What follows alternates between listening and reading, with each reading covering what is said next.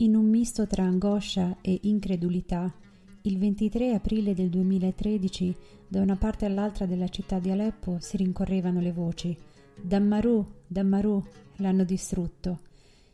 I cittadini della città più antica della Siria non riuscivano a credere che il minareto della moschea degli Omayadi, risalente all'anno 1090, fosse caduto sotto il peso degli ordigni. Purtroppo non fu né il primo né l'ultimo dei gioielli dell'architettura siriana, patrimonio mondiale dell'UNESCO, a cadere sotto il peso delle violenze, che non hanno risparmiato le vite umane né tantomeno le opere d'arte che quelle vite umane avevano costruito e custodito gelosamente nel tempo. Tutti ricordano le drammatiche notizie arrivate da Palmira il 19 agosto del 2015, quando il custode dell'antica sposa del deserto venne ferocemente decapitato dai terroristi dell'ISIS.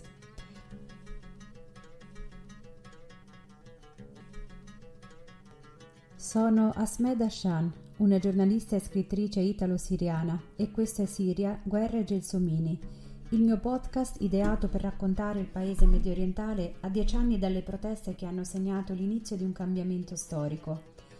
Non sarà una mera cronaca di guerra né un puro resoconto geopolitico, ma un viaggio, un viaggio nella storia di un popolo e nelle storie di donne e uomini che hanno vissuto in prima persona sulla loro pelle questi eventi e hanno visto le loro vite cambiare inesorabilmente.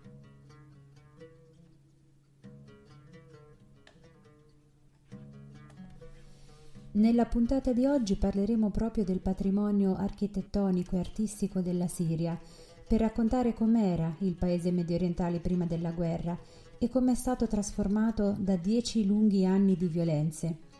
Con noi abbiamo un ospite speciale, Alberto Savioli, un archeologo che per tanti anni ha lavorato in Siria, in Libano, in Turchia e in Iraq in Arabia Saudita. Proprio in Siria Alberto Savioli ha trascorso molti anni impegnandosi anche nello studio della società e della cultura beduina, in quelle aree del territorio siriano dove successivamente è emerso lo Stato islamico. A seguito dello scoppio della primavera araba siriana nel 2011 ha concentrato i suoi progetti lavorativi in Iraq e tuttora è impegnato con l'Università di Udine nel progetto archeologico Terra di Ninive nel Kurdistan iracheno. Alberto Savioli dal 2011 ha partecipato alle vicende della rivolta siriana, sia personalmente che attraverso le testimonianze di amici, parenti e attivisti che vivevano in Siria.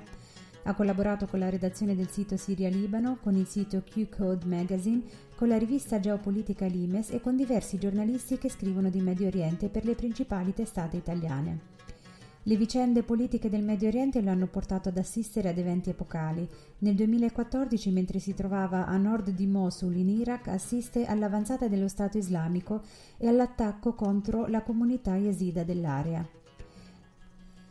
Proprio la sua passione e la sua conoscenza delle vicende siriane lo hanno portato nel 2018 a pubblicare il suo primo libro, Allah, la Siria, Bashar e basta? per Bianca e Volta Edizioni, ripubblicato nel 2020 con MR Edition.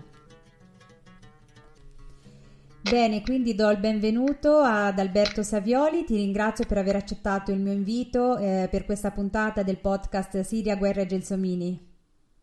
Eh, ciao Asme, eh, grazie dell'invito. Grazie a te. Dunque Alberto, eh, allora nella tua presentazione hai già detto che tu sei un grande conoscitore della Siria e parliamo proprio di questo paese, della Siria che ha ben sei siti patrimonio mondiale dell'UNESCO ed è sempre stata meta di turisti, di amanti della storia e della cultura. Eh, tu come la descriveresti a chi non l'ha mai visitata? E la prima cosa che mi viene in mente è un paese molto, molto vario, direi che è un paese vario, non solo ricco di arte, storia, cultura e eh, siti archeologici, eh, ma proprio diverso nelle sue caratteristiche, sia da un punto di vista paesaggistico, diciamo così, ma sia anche da un punto di vista di, di, di beni storico-artistici, perché si va dal, eh, dalle moschee eh, Omaia di Ayubi di, di Damasco Aleppo a, a rovine, diciamo, eh, classiche, eh, come possono essere Palmira, Pamea, eh, fino a dei siti archeologici cosiddetti TEL che caratterizzano tutto il panorama eh, sia da un punto di vista visivo ma anche da un punto di vista archeologico e sono costituiti da colline artificiali di natura antropica che sono dei veri eh, diciamo, scavi archeologici, dei, dei, dei veri diciamo, tesori per l'archeologo e la Siria ne è ricchissima di questi tel, meno visibili al turista ma molto noti agli archeologi. Bene, e se tu appunto in questo vastissimo patrimonio dovessi eh, stilare una lista eh, di siti di maggiore interesse, che cosa consiglieresti, eh, tornando chiaramente indietro nel tempo, a prima che la guerra eh, influenzasse eh, la situazione e purtroppo distruggesse molti di questi siti? Eh, ma guarda, tu hai citato i, i sei siti, diciamo, che sono patrimonio dell'UNESCO e, e ricordiamo, sono Damasco, Aleppo, no? Palmira, i Crac de Chevalier e Calata Salahaddin, no? due castelli diciamo crociati. E, e poi eh, l'ultimo sito eh, diventato patrimonio UNESCO nel 2011 sono circa 40 villaggi eh, di epoca bizantina ehm, nel, del nord-ovest del paese. Quindi questi erano i siti principali eh, al centro anche dei, diciamo, dei viaggi turistici, dei, dei vari tour. No? Eh, io peraltro accompagnavo anche turisti in alcuni viaggi. Quello che a me piaceva fare però era uscire diciamo, dalle rotte principali e visitare anche delle cose meno note se vogliamo. E tra, tra queste, tra queste diciamo, mete meno note c'erano sicuramente i castelli ismailiti di questa piccola comunità eh, sciita, i cosiddetti gli assassini del tempo delle crociate, eh, che sono abbarbicati su, sulle pendici del, del Jebel Nusairia eh, che guardano diciamo, il Mediterraneo e sono Kalat al-Wahabi, Masyaf, Kalat eh, al-Kahaf, Kadmus, dei piccoli castelli in un, in un paesaggio diciamo, quasi montagnoso, molto verde. Un'altra zona dove mi piaceva portare i turisti era, eh, ho citato i villaggi della Siria settentrionale bizantini, Mm, che, nel, che, prima del 2011 non erano ancora patrimonio UNESCO e non erano visitati da tutti, erano meno noti e, ed era difficile anche arrivarci eh, e si trovano nella, a ovest di Idlib e a nord-ovest di Aleppo. E poi eh, c'era la vecchia strada, diciamo, eh, del deserto, eh, quella che era percorsa dalle carovane, che collegava direttamente Damasco con Palmira e con l'Eufrate senza passare diciamo, per, per, Homs, per quella che è la strada principale che collega Homs con Deresor ad est sull'Eufrate. In questa strada, che adesso attualmente è una strada secondaria, ma è stata un tempo una delle strade principali, ehm, il, il territorio desertico o stepposo, se vogliamo, è caratterizzato da una serie di caravanserragli, castelli di epoca romana e omaiade, che portano fino a Palmira e, ed era molto interessante. Peraltro questa strada passa molto vicino a quello che è un cratere vulcanico bellissimo, il Jebel Seis, eh, ed è un panorama mozzafiato nel cuore del deserto, questo cratere vulcanico con questa caldera di basalto nero e con iscrizioni lasciate lì da popolazioni beduine che nel corso dei secoli si sono succedute. Ecco, mh, mm, hai parlato Alberto del tuo impegno nel portare i turisti proprio a visitare queste zone più remote e meno conosciute, eh, però tu in Siria hai lavorato anche ad altri progetti, eh, ci vuoi raccontare qualcosa del tuo impegno come archeologo? Sì, ehm, allora il, eh, il mio diciamo, lavoro in Siria è stato più che decennale, insomma, nel senso che sono rimasto 14 anni in Siria eh, e ho lavorato non solo come archeologo, ma eh, ho diciamo, portato avanti progetti diversi eh, che poi ti, ti racconterò. Eh, rimaniamo alla, all'aspetto archeologico in questo momento. E il mio primo scavo, diciamo, il primo scavo che mi ha accolto quando io da giovane studente arrivai in Siria è praticamente un piccolo tel, appunto, quindi una collina eh, eh, antropica, quindi costruita costruito dall'uomo attraverso stratificazioni di villaggi su villaggi su villaggi. Eh, in Oriente, faccio una premessa, in Oriente i, le abitazioni sono costruite in mattone crudo cotto al sole e, e quindi la stratificazione di questi mattoni la distruzione delle case precedenti, la ricostruzione di nuove abitazioni provoca proprio degli strati di terra che con le epoche storiche sono diventate delle vere e proprie colline eh, ci sono dei siti che hanno 110 ettari di, eh, di, di dimensione, ad esempio. fino a colline più piccole di 1, 2, 3, 4, 5 ettari che erano dei piccoli villaggi. Ecco, uno di questi piccoli villaggi era il villaggio di Taishuk Shokani, eh, sull'Eufrate, mh, di fronte a Gerablus, quindi al confine con la Turchia, eh, eh, dove abbiamo trovato, diciamo, eh, mh, tracce di un villaggio, mh, possiamo dire aramaico, dove la popolazione era aramaica e a un certo punto venne conquistato da, dalle campagne di, eh, di Salmanassar III. E abbiamo trovato delle tavolette cuneiformi che danno il nome del villaggio, si chiamava Burmarina, e, eh, e gli annali assiri eh, raccontano appunto che eh, Salmanassar III, durante queste campagne, verso uno di questi, diciamo, ehm, principati aramei, siamo eh, per dare una data, siamo tra il IX e il X secolo a.C. Eh, praticamente la Siria era divisa una, con il crollo diciamo, del sistema palaziale dell'età del bronzo, si creano in Siria una, una serie di potentati, diciamo così, eh, governati da quelli che erano dei capi tribù, che però diventano dei sovrani di alcune zone. Ad esempio c'è uno dei due principali di questi potentati, sono Damasco e, e Hama ad esempio. La zona dove io lavoravo, appunto la zona a nord, eh, est di Aleppo, sull'Eufrate, ehm, era praticamente il, il, il, ehm, il, principato aramaico di Bittadini. La capitale era Tilbarsip, l'attuale Tel Ahmar.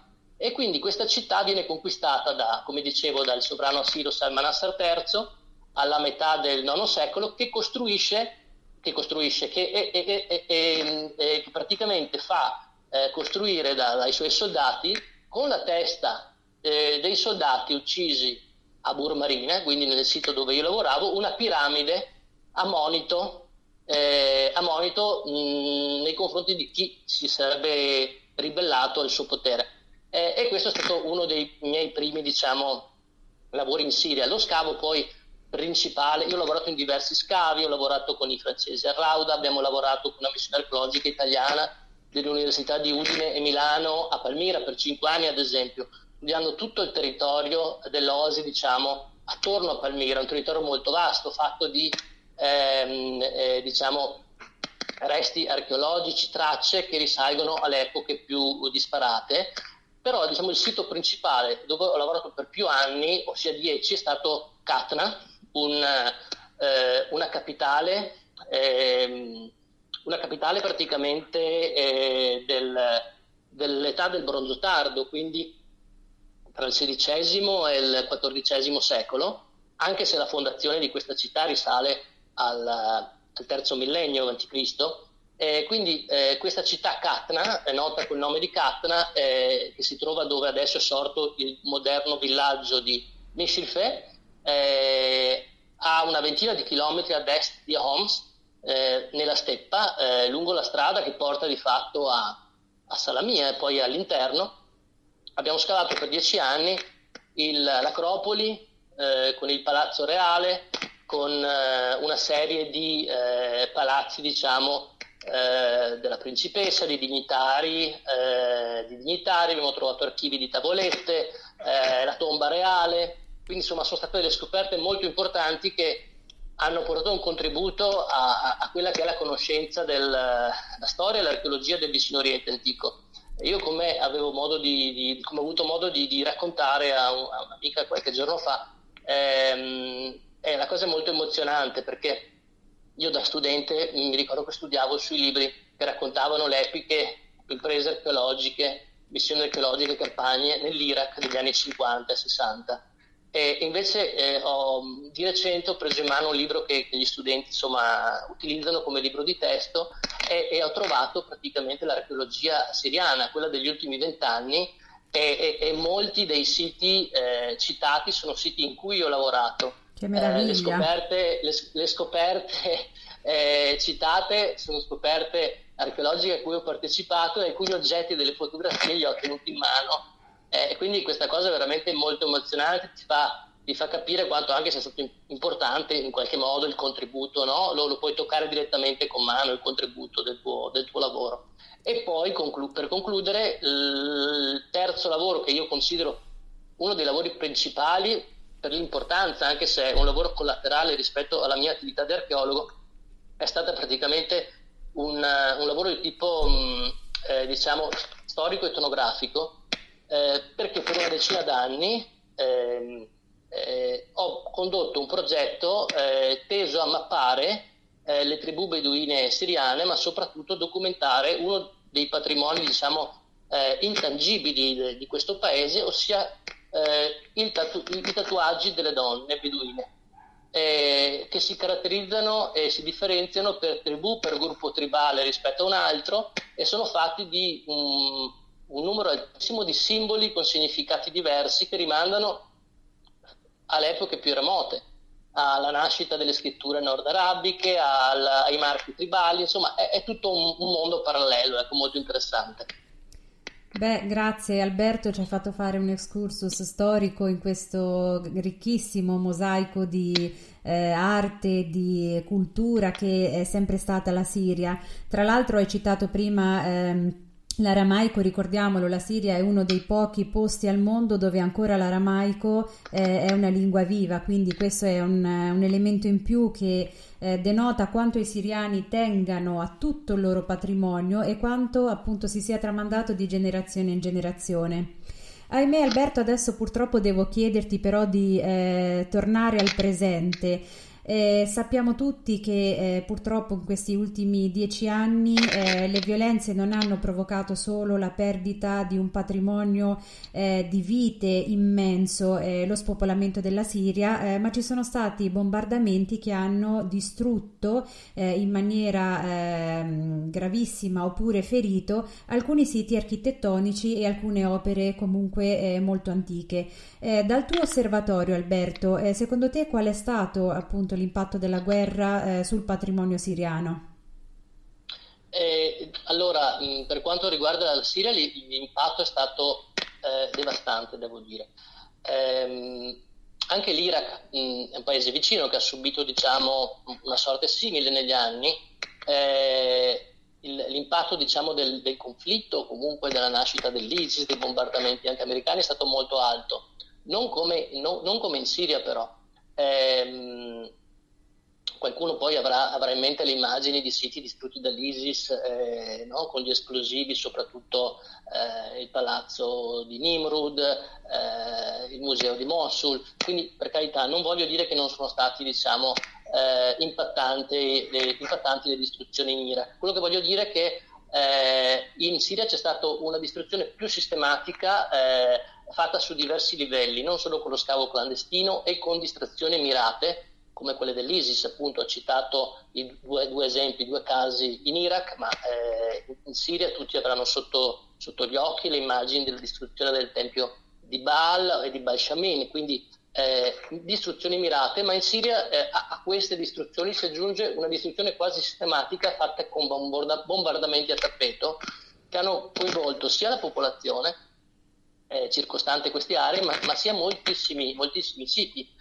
Eh, tanto per fare eh, un, un, esempio, eh, un rapporto de, dell'UNESCO ehm, ha diviso, uno studio del, de, dell'UNESCO ha diviso mh, praticamente eh, le aree della Siria, che ricordiamolo mh, può vantare circa 6.500 ehm, luoghi archeologici mappati.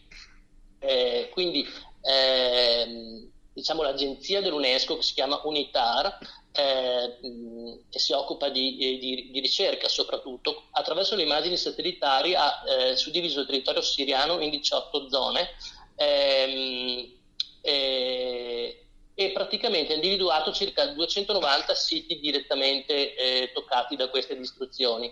24 addirittura di questi 290 siti sono stati totalmente distrutti, 104 hanno subito danni importanti e 84 sono stati parzialmente danneggiati, poi sono, c'è un numero che non è stato verificato, circa 77 siti. Invece, invece la direzione delle antichità siriane attraverso il, suo, il direttore precedente di, dell'attuale, che si chiamava uh, Mamun Abdel Karim, ha, ha, indicato nel numero totale dei siti praticamente ed edifici di rilevanza storica archeologica un numero di 758 eh, che hanno subito eh, o distruzione totale o danneggiamenti molto gravi. Di questi 280 si trovano ad esempio nell'area, nell'area di, di, solo di Aleppo. Tu parlavi, parlavi prima di siti eh, dell'UNESCO, ad esempio, i famosi sei siti. Ecco, mh, mm, tanto per fare un esempio pratico e non citare solamente dei numeri, no? dei sei siti che abbiamo citato, che sono protetti da, da, dall'UNESCO, solamente Damasco di fatto non ha, non ha subito danni, danni, consistenti, diciamo, perché eh, Bosra è stata colpita, ha, subito, ha avuto distruzioni, eh, tanto che in, eh, di recente, solamente di recente, diciamo, si è proceduto ad un progetto di restauro che, eh, che, di cui poi parlerò perché è uno dei, diciamo, eh, de- degli esempi dei casi scuola più, più interessanti.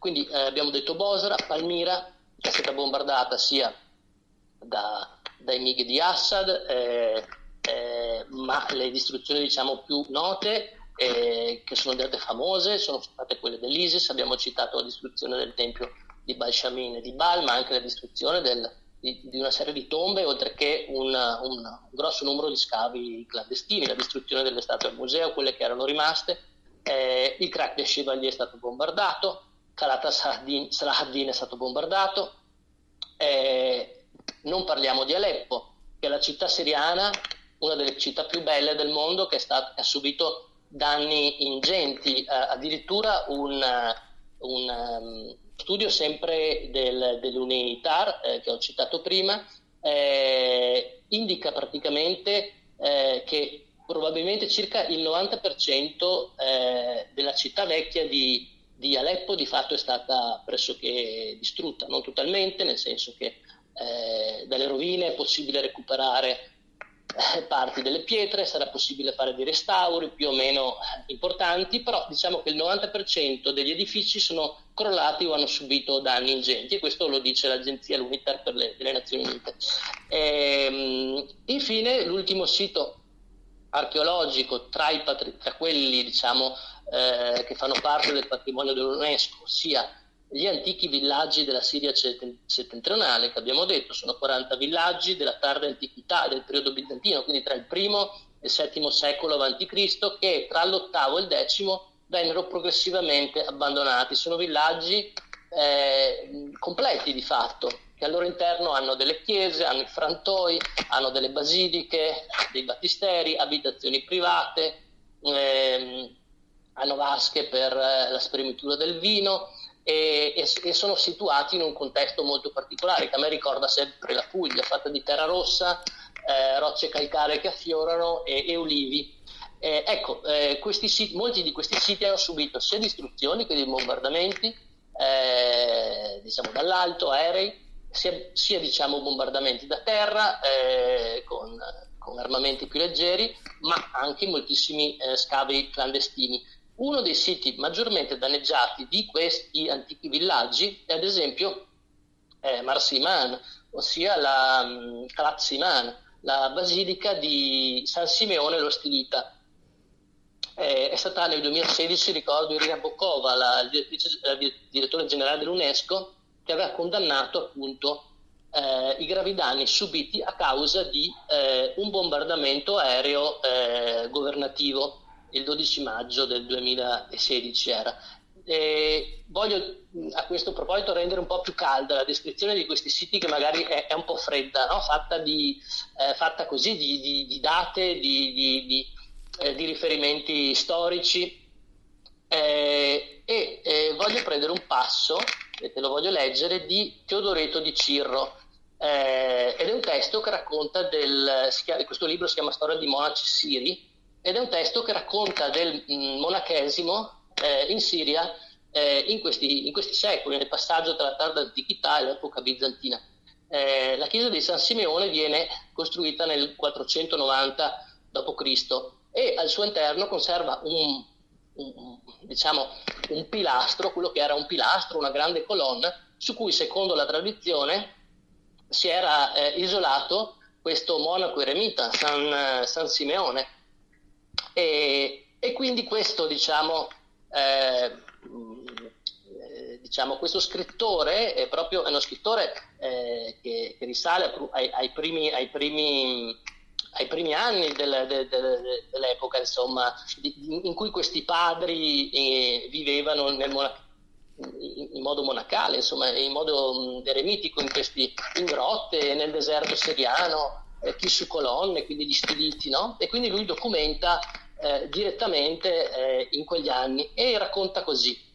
Poiché quelli che, innumerevoli, giungevano presso di lui, lui è San Simeone, tentavano tutti di toccarlo e di ottenere qualche benedizione dai suoi mantelli di pelle.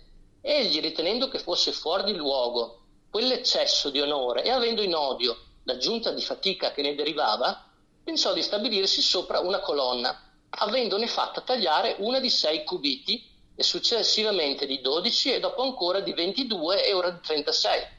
Cubiti sono 44 cm, quindi, quindi le colonne su cui questo eremita si stabilì erano colonne che eh, la prima di due metri e mezzo e, e poi salì fino a 14 metri praticamente per isolarsi dal, dal, mondo. Si dice che durante la Quaresima passasse tutto il periodo della Quaresima in piedi. Ecco, questa colonna è ancora conservata parzialmente nel, per un'altezza di un metro e mezzo di fatto, eh, è molto larga, eh, all'interno di questa chiesa di San Simone lo. Questi bombardamenti hanno danneggiato non solo la chiesa, ma pare che abbiano distrutto mh, mm, in modo considerevole insomma, eh, il pilastro su cui eh, su cui stava questo santo. Ecco. Quindi i danni, i danni sono stati eh, molto alti per quanto riguarda il patrimonio eh, storico-artistico siriano. Sì, davvero è un pugno al cuore riascoltare eh, l'elenco di, dei siti danneggiati, soprattutto in rapporto al grandissimo valore eh, di, di, questi siti, eh, della storia che la Siria rappresenta, di questo mosaico di etnie, di culture, di religioni, perché appunto hai parlato di questi monaci. E io penso che non sia ehm, un pugno al cuore solo per me, che sono di origine siriana della città di Aleppo, o per te che in Siria hai vissuto e lavorato, ma eh, sia un una perdita per tutta l'umanità e che appunto eh, riparlare eh, di cos'era la Siria prima e cos'è diventata la Siria adesso ci deve far aprire gli occhi al fatto che eh, i siriani che hanno perso la casa, che hanno perso i loro affetti, hanno perso anche una parte della loro identità eh, storica. E, ehm, a questo proposito, questo, infatti... questo, scusami Asme, no, eh, eh, riguardo a questo aspetto che stai citando, penso che eh, una cosa da dire sia, eh, sia molto, mh, molto, importante perché riguarda, appunto, tu hai detto eh, i siriani, chiaramente il, il, patrimonio è patrimonio dell'umanità, però i siriani, tu dici giustamente, hanno perso parte di quello che è il loro patrimonio. Ehm, eh, per me in realtà mh, eh, si può fare un, un, un, passo ulteriore, dire che eh, questo patrimonio mh, è un patrimonio che fa parte di, di un'identità culturale eh, di un popolo, mi spiego meglio. I, gli abitanti che abitavano tra le rovine della Splendida Palmira, ad esempio, no? Eh, non la vedevano come qualcosa di estraneo da sé. Quelle rovine, quelle colonne erano parte del loro patrimonio culturale, anche, anche simbolico. No? Eh, molti di loro lavoravano, ma si identificavano con, quel, con quelle rovine stesse. Eh, tu pensa a tutti i bambini cresciuti eh, nei campi profughi. Ora i genitori non abiteranno più Palmira o altri luoghi del paese da cui sono sfollati, o altre rovine, insomma, dove abitavano, eh, che facevano parte del loro patrimonio culturale visivo eh, quotidiano anche. Eh, però eh, l'adulto ha, ha, la memoria, no? Eh, ha la memoria, quindi eh, riesce a, a, tramandare un aspetto culturale tramite il ricordo. Questi bambini cresceranno con un racconto, al massimo potranno vedere una fotografia, no? però quelle rovine non faranno più parte del loro patrimonio. Eh, la memoria di quelle rovine non sarà più una memoria condivisa, vissuta, ma sarà solo una memoria eh, raccontata e questo in qualche modo è perdere, no? Eh, è perdere insomma questa memoria condivisa che è una memoria che, che mh, contribuisce al, alla cultura di una comunità. Quanto questo aspetto sia forte e, e a volte viene un po' ehm, poco considerato, eh, ti voglio fare un esempio. Eh, quando io frequentavo, mh, ho parlato prima del, del, lavoro che facevo nelle tende con i beduini, quindi documentare eh, i tatuaggi eh, delle donne, no? questo patrimonio che stava scomparendo perché è una, una, una, pratica non più in uso. E una delle cose che facevano i bambini richiamati dai genitori era quella di, eh, di diciamo, eh, declinare in qualche modo come fosse una sorta di poesia l'albero genealogico della tribù. L'albero genealogico della tribù che terminava sempre con eh, io tal di tali, figlio di mio padre, figlio di mio nonno, figlio di... E questo albero genealogico risaliva fino agli avi. Quindi per questi beduini che si muovevano quanto, quanto forte fosse poi l'appartenenza culturale a un gruppo, a un clan, no? attraverso anche questa memoria condivisa e questo racconto di questa memoria. Eh, ecco, tutto questo eh, è un danno ulteriore, la perdita di questa memoria è un, è un danno ulteriore eh, per le future generazioni soprattutto. Sì, per le future generazioni sicuramente perché non avranno appunto memoria di quello che è stata la Siria e per i siriani della diaspora come me che sentiranno quel sapore amaro nella bocca tutti i giorni della loro vita quando pronunceranno la parola Siria avranno eh, il cuore accelerato per l'emozione di appartenere comunque a una, una, terra così antica e così ricca, allo stesso tempo vederla ferita e, e violata.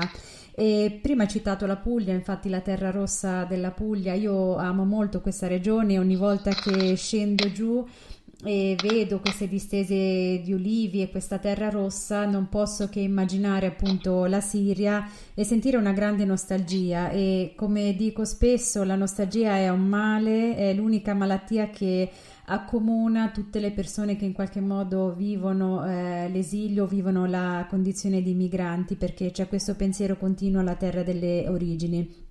E ti ringrazio Alberto anche per questa eh, parentesi più emozionale perché appunto parliamo di patrimonio architettonico, parliamo di arte, ma sono le persone che hanno costruito, quindi eh, ci piace ricordare anche il volto delle persone che in qualche modo sono state custodi di questo grande patrimonio di cui stiamo parlando oggi.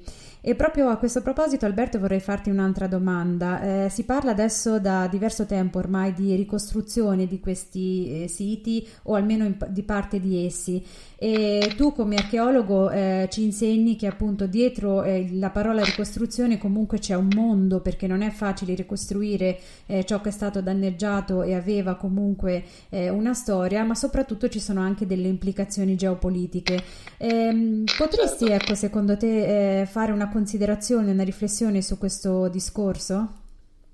Sì, mm, quando si parla di ricostruzione eh, si, si, cammina sempre un pochettino su, su, un terreno minato, diciamo, perché da una parte c'è eh, il dato tecnico, quindi come viene fatta, da chi, da chi viene fatta, con quale tecniche, eh, eh con rispetto di eh, o non rispetto di un monumento. Mi spiego, cioè eh, un monumento che era in piedi, no? che era conservato in modo ottimo, ad esempio di Balshamina, ad esempio Palmira, e eh, la distruzione con la dinamite ha di fatto mh, polverizzato parte della struttura.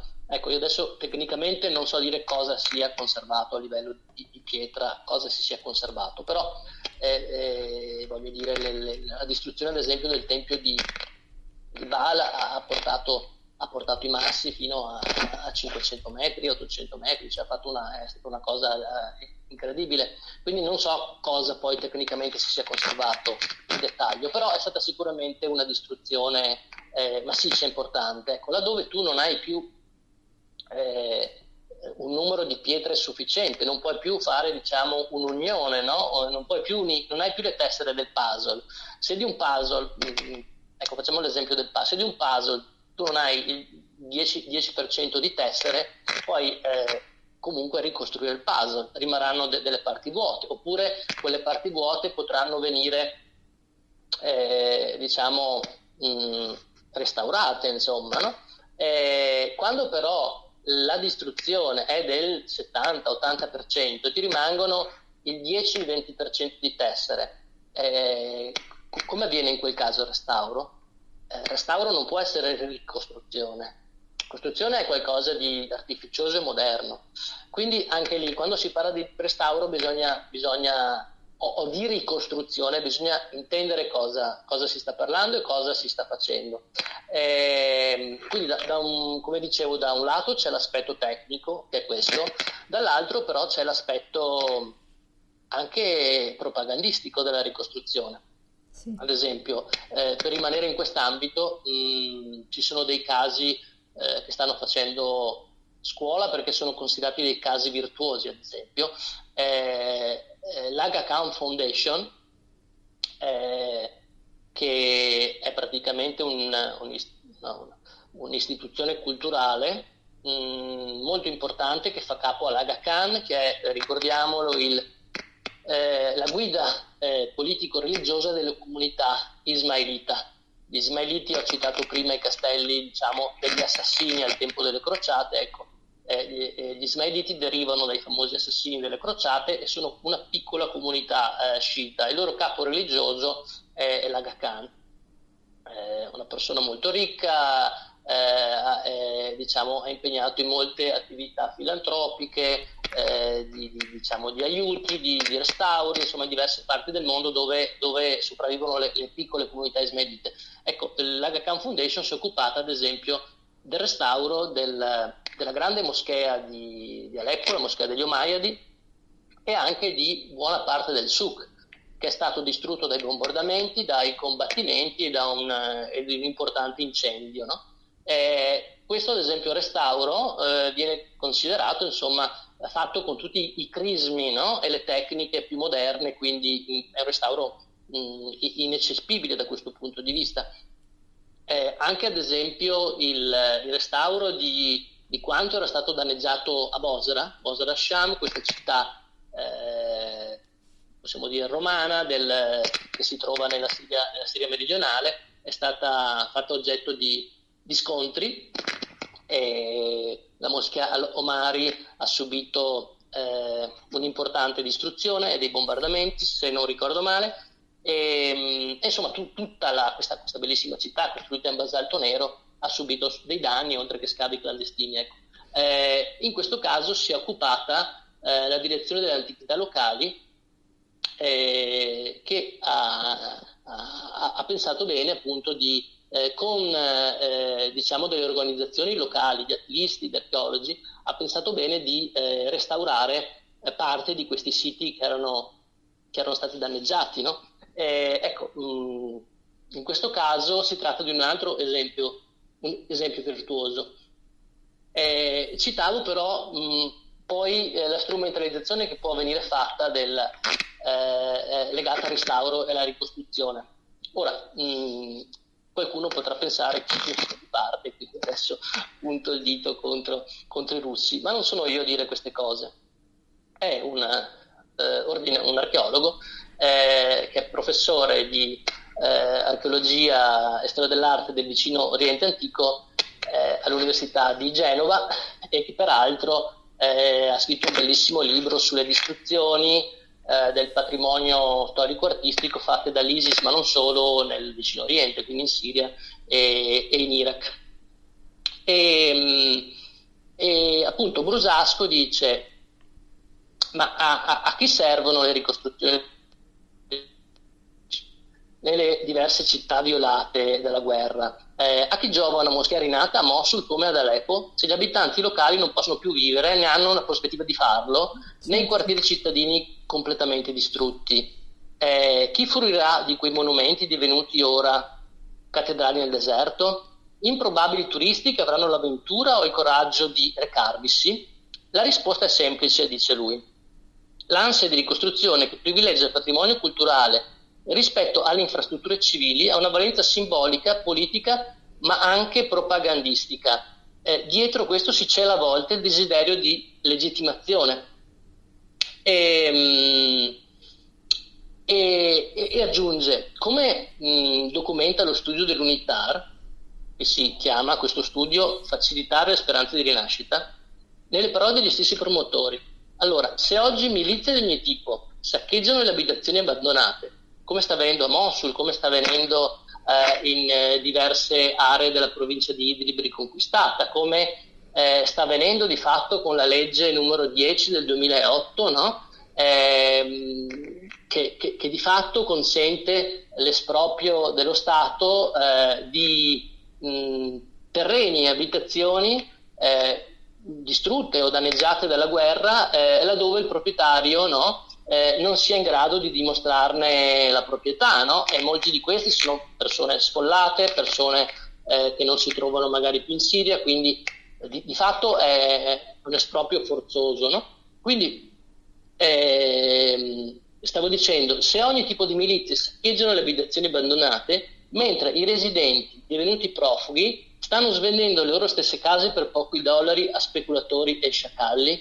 Quindi che senso ha questa ricostruzione? In questo, in questo contesto eh, eh, Brusasco cita ad esempio l'inaugurazione eh, del, del, teatro di, di, Palmira, fatta da, ricordiamo, no? dopo la riconquista di Palmira da parte dell'esercito siriano con il sostegno del, dei russi, è stato fatto questo concerto, no? questo teatro. Ricostruito dove un anno prima invece erano stati praticamente uccisi dei soldati siriani da parte dell'ISIS. No? Eh, questa chiaramente è stata una valenza simbolica, propagandistica, perché a distanza di tutti questi anni eh, Palmira rimane eh, di fatti un avamposto militare dove la popolazione non è tornata di fatto a vivere, pochissimi. Io ho diversi amici di Palmira e ogni tanto qualcuno torna a controllare la propria casa, torna a controllare che il terreno sia ancora lì, non, sia, non sia, stato praticamente distrutto, i pochi, i pochi alberi che hanno, magari tornano a, fare dei controlli, ma di fatto non stanno tornando a vivere, sono tutti sfollati nella, nel, nella provincia di, eh, cioè presso Homs, insomma, eh, chi in città e chi, e chi nelle campagne. Quindi qual è il senso, lo dice Brusasco, di queste ricostruzioni laddove siano di fatto delle cattedrali eh, nel deserto? No? Sì, eh, abitate da fantasmi come, ormai. Eh, sì, e quindi mh, diciamo, mh, io non voglio essere, diciamo, mh, da questo punto di vista non voglio dire che per forza tutto è propaganda e tutto è funzionale a, a, no? a, una, a una, certa retorica. Eh, penso però che le ricostruzioni ad Aleppo, no? dove comunque una parte della popolazione mh, rimasta vive, eh, siano comunque eh, differenti rispetto a queste mh, ricostruzioni o restauri fatti, fatti a Palmira dove di fatto la popolazione non è, non è più tornata. Ecco. Sì, eh, hai citato appunto anche il, il, caso di buone pratiche e io Alberto prima di passare all'ultima domanda eh, vorrei rendere omaggio al professor Gabriele Fangi, ordinario di geomatica presso la facoltà di ingegneria di Ancona che è scomparso lo scorso anno, che aveva ah. Eh, sviluppato una tecnica di foto- fotogrammetria che è la fotogrammetria sferica con la quale prima della guerra aveva documentato metricamente 30 emergenze culturali e architettoniche della Siria. E dopo lo scoppio della guerra e la distruzione insomma, di molti monumenti, aveva messo a disposizione eh, queste sue foto in Ultra HD, scattate proprio nell'agosto del 2010, eh, con la speranza che queste eh, che, che, che, questi suoi rilevamenti potessero contribuire in qualche modo alla ricostruzione. Quindi eh, qualcuno ha veramente avuto a cuore la Siria e noi speriamo che questi siti che verranno ricostruiti possano però essere eh, rivisitati e riabitati dalla gente che, come abbiamo detto, eh, ha abitato quei posti e che sente in questo momento un grandissimo bisogno di un ritorno in patria. Eh, chiudo Alberto con te ringraziandoti appunto per questo bellissimo, anche se sofferto, viaggio nell'immenso patrimonio culturale siriano con eh, la madre di tutte le domande. Eh, tu come vedi eh, il futuro della Siria? Ehm, è una domanda un po' difficile, nel senso che ehm, io ti potrei dare una risposta, eh, osservatore esterno adesso, nonostante le mie radici eh, affettive, nel senso che io non ho fatto solo l'archeologo in Siria, insomma, ho lasciato delle radici eh, oltre che molti amici, quindi insomma le, le, le, eh, l'affetto che ancora mi lega mi porta ad essere empatico e, e, anche informato di questo paese, quindi ti potrei dare una risposta che però magari non è la risposta che potrebbero dare i miei amici sfollati o quelli che invece hanno mantenuto la loro casa senza, senza ingenti danni dovuti alla guerra. Quindi ogni siriano forse potrebbe dare no, una, una, risposta diversa a questa domanda, no? soprattutto se abita in area governativa, se, are, se abita ad Idlib, se è uno sfollato di Palmiro, se è un curdo del nord. Io provo a, provo a dare una, una, risposta super partes, ma non esiste una risposta super partes naturalmente. Eh, chi è in Siria a Damasco eh, vedrà sicuramente un futuro più, più roseo. Eh, dovuto alla normalizzazione che vive in quella città. Chi si trova sotto eh, Hayat Harsham, no? l'ex Nusra nella zona di Idlib, magari il futuro lo vede meno roseo anche perché sta subendo di bombardamenti in questo momento. Eh, io più che parlare di futuro, mh, mm, di come può essere il futuro, dico che il futuro di un paese è soprattutto mh, un futuro, ehm, diciamo, mh, pacifico o, o, o, o, riappacificato, non so come, come dire, può avvenire solamente laddove ci sia un riconoscimento dei crimini commessi e almeno simbolicamente eh, eh, diciamo una, un pagare le colpe da parte di chi si è macchiato di, di questi crimini eh, a, al di là di, di, di, quale fazione diciamo faccia parte. Ecco mh, mm, quindi un futuro ci può essere solamente cioè non ci può essere eh, un, passando un colpo di spugna no? e, o, o, mettendo la polvere sotto, sotto al tappeto. Mm, certo, eh, eh, tra le comunità la frattura è molto forte, tra alcune comunità. Eh, c'è chi ha perso questa guerra e di fatto tutti l'hanno persa in qualche modo perché la Siria di, di prima non potrà tornare e non è più quella di adesso. Eh, si sono create situazioni simili. Mh, mm, eh, forse per chi non conosce la Siria è più facile comprendere la situazione dell'ex Jugoslavia, no? Certo. Eh, do, dove, una situazione però dove, eh, ad esempio, ogni, um, ogni, popolo, semplifichiamo, è, è riuscito a ottenere una, una fetta di, no, eh, di, di, di indipendenza no? con la creazione di, di, nuovi stati nazionali, la Slovenia, la, la Croazia, eccetera. Ecco, forse il confronto più, più, prossimo può essere quello con, con, la Bosnia, dove sto pensando a Mostar in questo momento, dove eh, aguzzini magari convivono no? con, con, i, eh, sì, con, con, le vittime. Ecco, mh, mm, per, per, vedere un futuro roseo, eh, io penso che si debba non tirare, diciamo, passare un colpo di spugna, ma si debba eh, chiedere conto ai carnefici. Eh, eh, solo in questo modo le, le vittime possono avere diciamo, una parte di giustizia e si può parlare di futuro migliore. Ecco. Fin, finché questo non avverrà, eh, non si può parlare, secondo me, di futuro per la Siria, anche se c'è chi continua a vivere e guarda naturalmente al futuro. Mh, mm, eh, cioè ogni persona tenta poi di normalizzare la propria vita e quindi di guardare al futuro. No? Chi fa il contadino continuerà a fare il contadino e, vedrà, e, e penserà a, ai raccolti dell'anno dopo. No? Eh, non, non starà pensando sicuramente a questioni di geopolitica. In questo momento però la Siria è un paese frammentato, diviso, eh, I siriani contano ormai da alcuni anni poco, perché anche chi sta vincendo la guerra la sta vincendo grazie a un sostegno esterno e di questo sostegno dovrà, dovrà rendere conto. Nello specifico Assad agli iraniani e ai russi e lo sta già facendo, dando mh, intere aree di, di, città in costruzione, in appalto, quindi eh, ecco questo non può avvenire, il colpo di spugna non può avvenire secondo me. Eh, bisogna che ci sia un riconoscimento dei crimini, eh, che siano dell'ISIS, che siano governativi, che siano ribelli, insomma, eh, che chi, che chi ha, ha, diciamo, ha, portato a questo disastro in parte paghi, almeno simbolicamente, ecco, solo così si può parlare di futuro.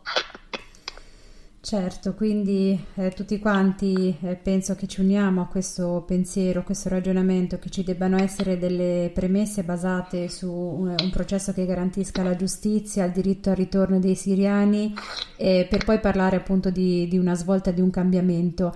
Io voglio chiudere Alberto questa eh, puntata ringraziandoti ancora per la tua preziosissima testimonianza, leggendo alcuni versi del poeta Faras Bayakdar, eh, che forse i nostri ascoltatori hanno imparato a conoscere proprio perché ha vissuto un'esperienza eh, tragica all'interno delle carceri, ma la sua parola, la sua forza di volontà, il suo amore per la Siria sono stati più forti eh, dei sei anni di prigionia eh, in cui è stato in isolamento.